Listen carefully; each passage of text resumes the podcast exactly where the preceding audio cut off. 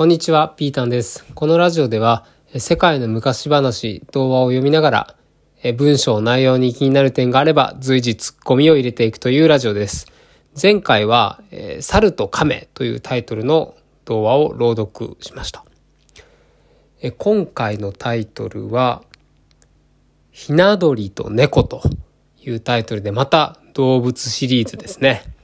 結構こういう童話とか昔話って動物系が多いんですかね。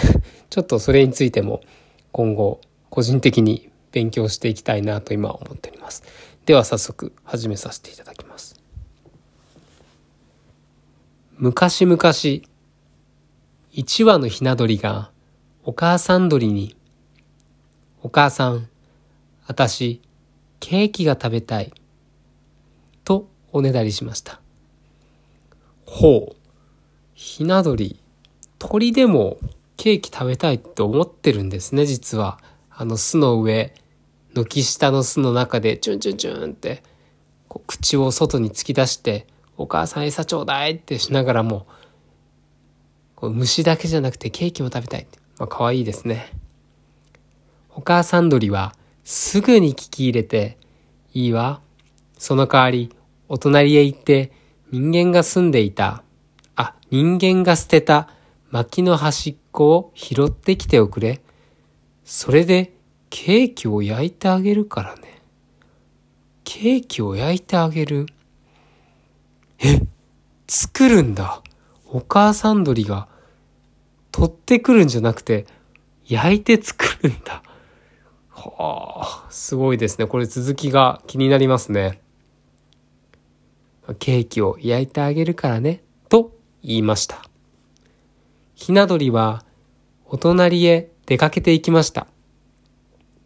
そして薪の端っこを二つ三つ見つけて持って帰ろうとした。ところが、その時です。一匹の年取った猫がひな鳥を見つけてこっちへやってきました。猫はひな鳥のそばまで来ると、お前を食べてやると脅かしました。ひな鳥は、どうか私を逃がしてちょうだい。そうすれば私のケーキを少し分けてあげるわ。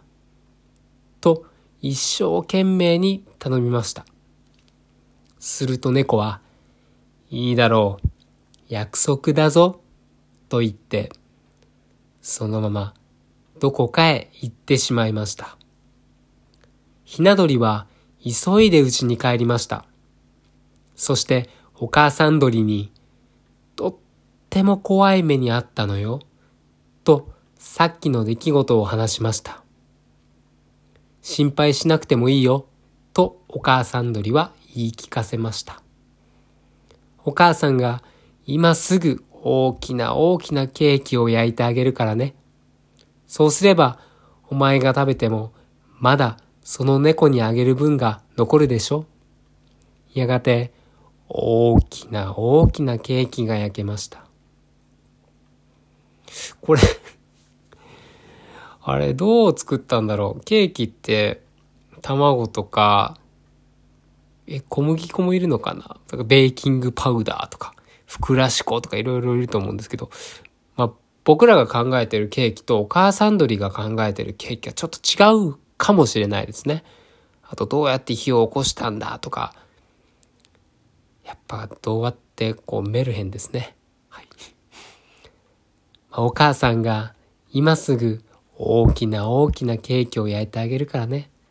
そうすればお前が食べてもまだその猫にあげる分が残るでしょやがて大きな大きなケーキが焼けました。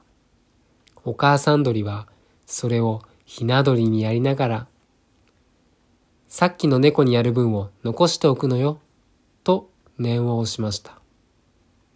でも、そのケーキがとても美味しかったので、食いしん坊のひな鳥はみんな食べてしまいました。食いしん坊ねお前は、とお母さん鳥はひな鳥を叱りました。大丈夫よ。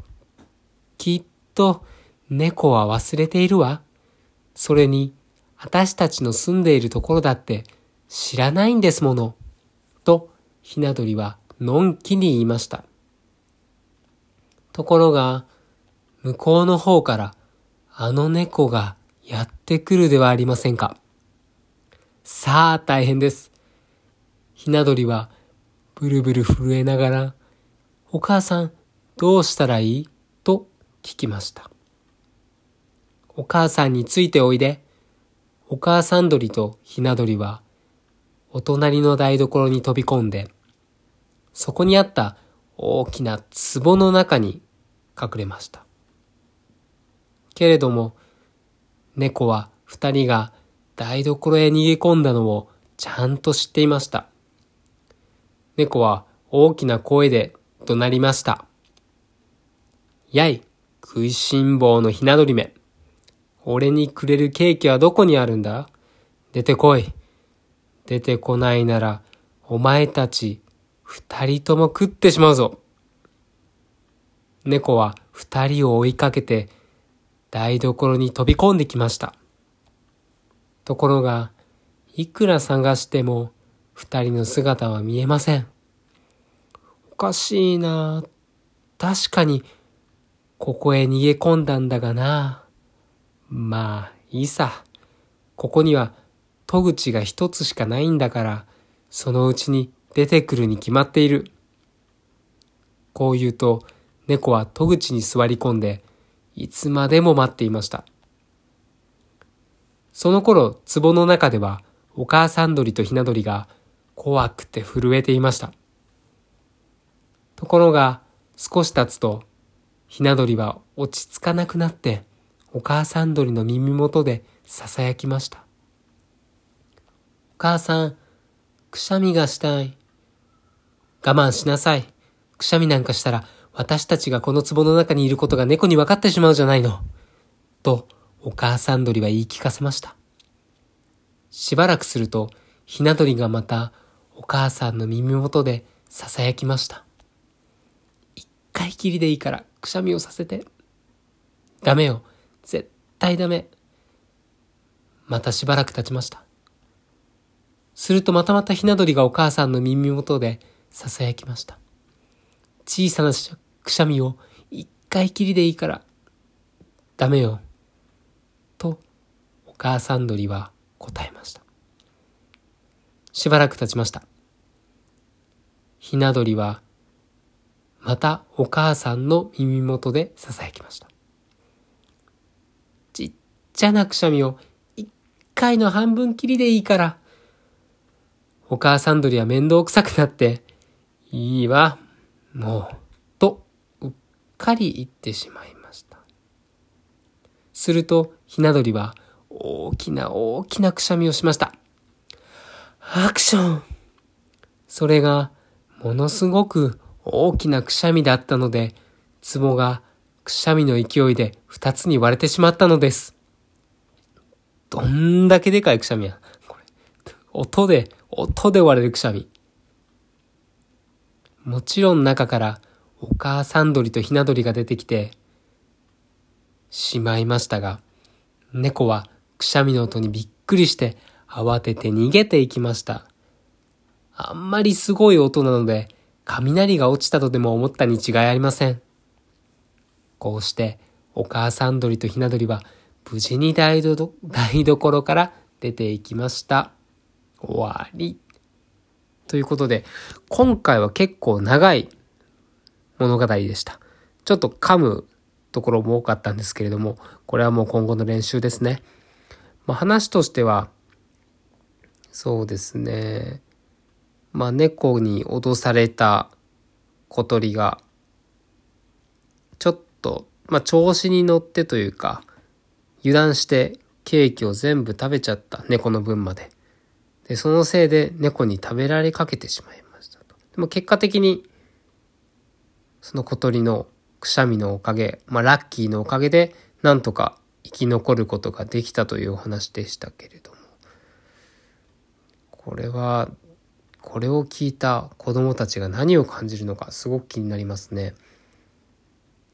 まあ、単純にこう、何かを学ぶっていうよりは、まあ面白いお話ですね、これ なんだよそれっていう、まあ、突っ込みどころというか、こう、本当にほのぼのするというか、くしゃみで逃げるっていうね、猫が。あとちょっとで食べられそうになったのに、その、お母さんにやめろやめろって言われていたくしゃみで結局助かってしまうという。何なんだろう、これ。結構童話って、こう、友情とか、平和とか、大きなテーマを抱えていることが多いのかなと個人的に思っているんですけど、ここから学ぶものって何なんでしょうね。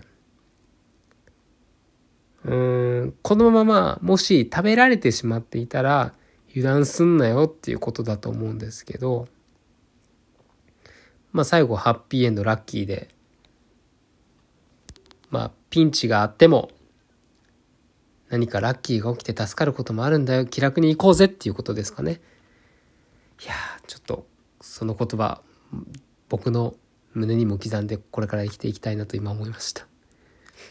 気楽に行きます。ではまた次回。